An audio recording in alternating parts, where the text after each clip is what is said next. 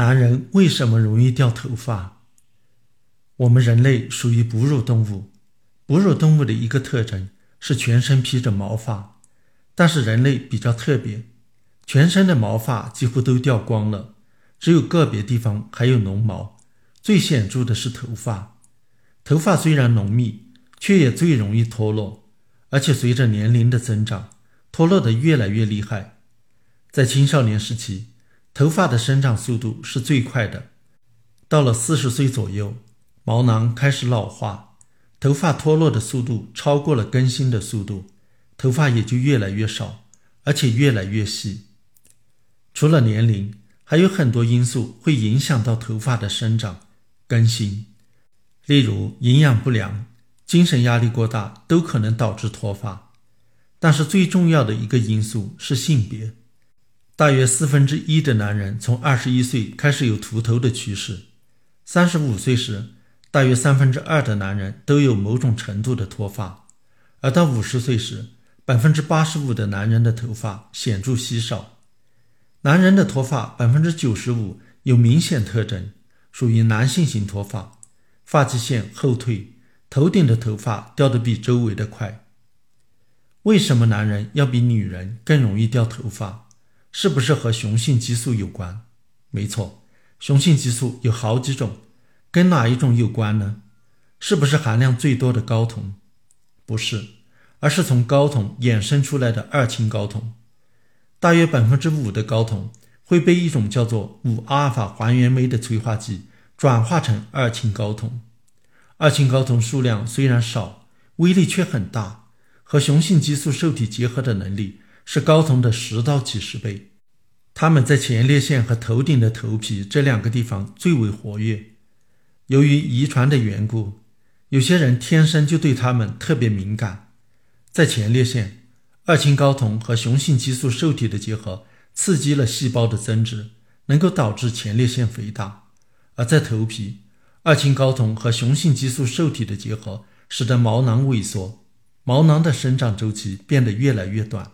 长出来的头发越来越细，最终头发细得肉眼看不见或者完全消失。头发能对头顶起到保护、保温作用，但为什么男人会普遍有秃顶的趋势？秃顶有什么生存优势能够强于头发的保护作用？这可能是因为头发同时还是一种社会符号，能够影响人们的印象。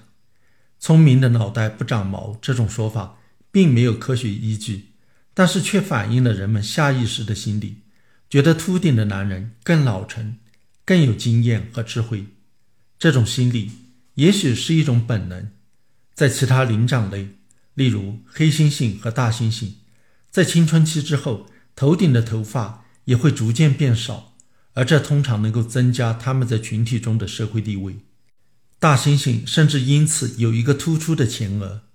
让秃顶显得更加明显，所以在人类进化史上，男人秃顶也许有其生存优势，与他有关的基因因此得到了传播、保存。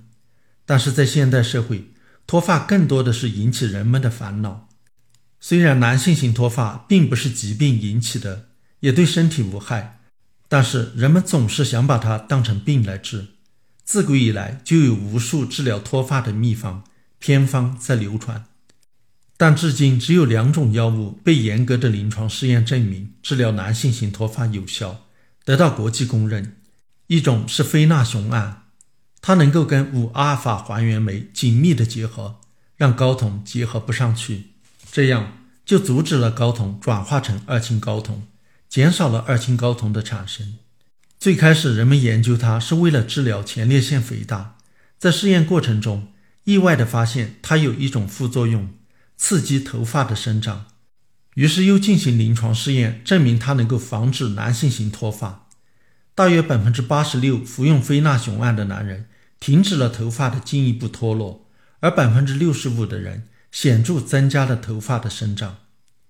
另一种药物是外涂的米诺地尔，米诺地尔原来是治疗高血压的药物，它能够治疗脱发也是偶然发现的。那些服用米诺地尔的高血压患者被发现，在不该长头发的地方，例如面部和手背，也长出了头发。于是它被改造成外涂溶液，涂抹到头皮上。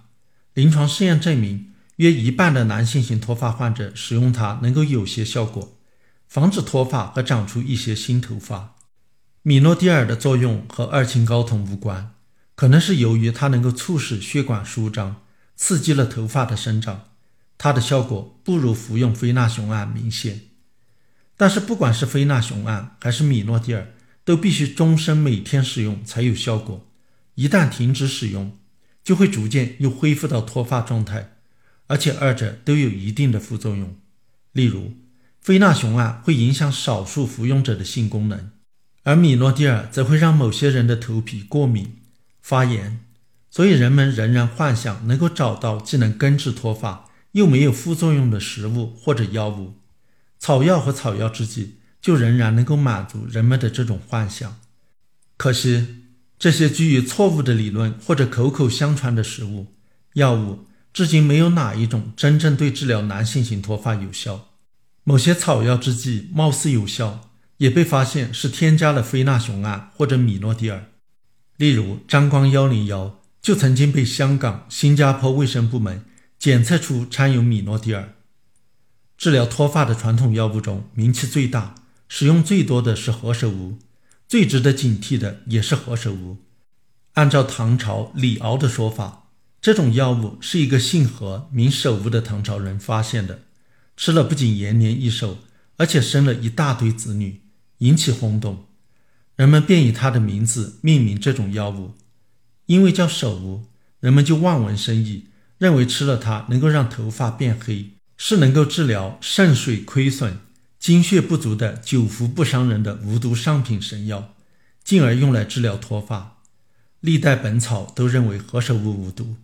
不幸的是，何首乌含有具有肝毒性的蒽醌类化合物，即使用药量未超过药典规定的剂量，即使经过了炮制，口服它也能够导致严重的肝损伤。临床上有大量的案例报道，许多人为了治白发。脱发吃生首乌或者首乌制剂，不仅没有治好，反而吃出了严重的药物性肝炎。且不说何首乌治疗头发疾病只是以讹传讹，即使真的有效，有如此严重的副作用，也完全不值得。男性型脱发不是病，而是一种遗传性状，食疗、保养、忌食等等所谓的养生都无法防止它。与其为此担忧。折腾，甚至折腾出真正的疾病来，还不如学会接受它。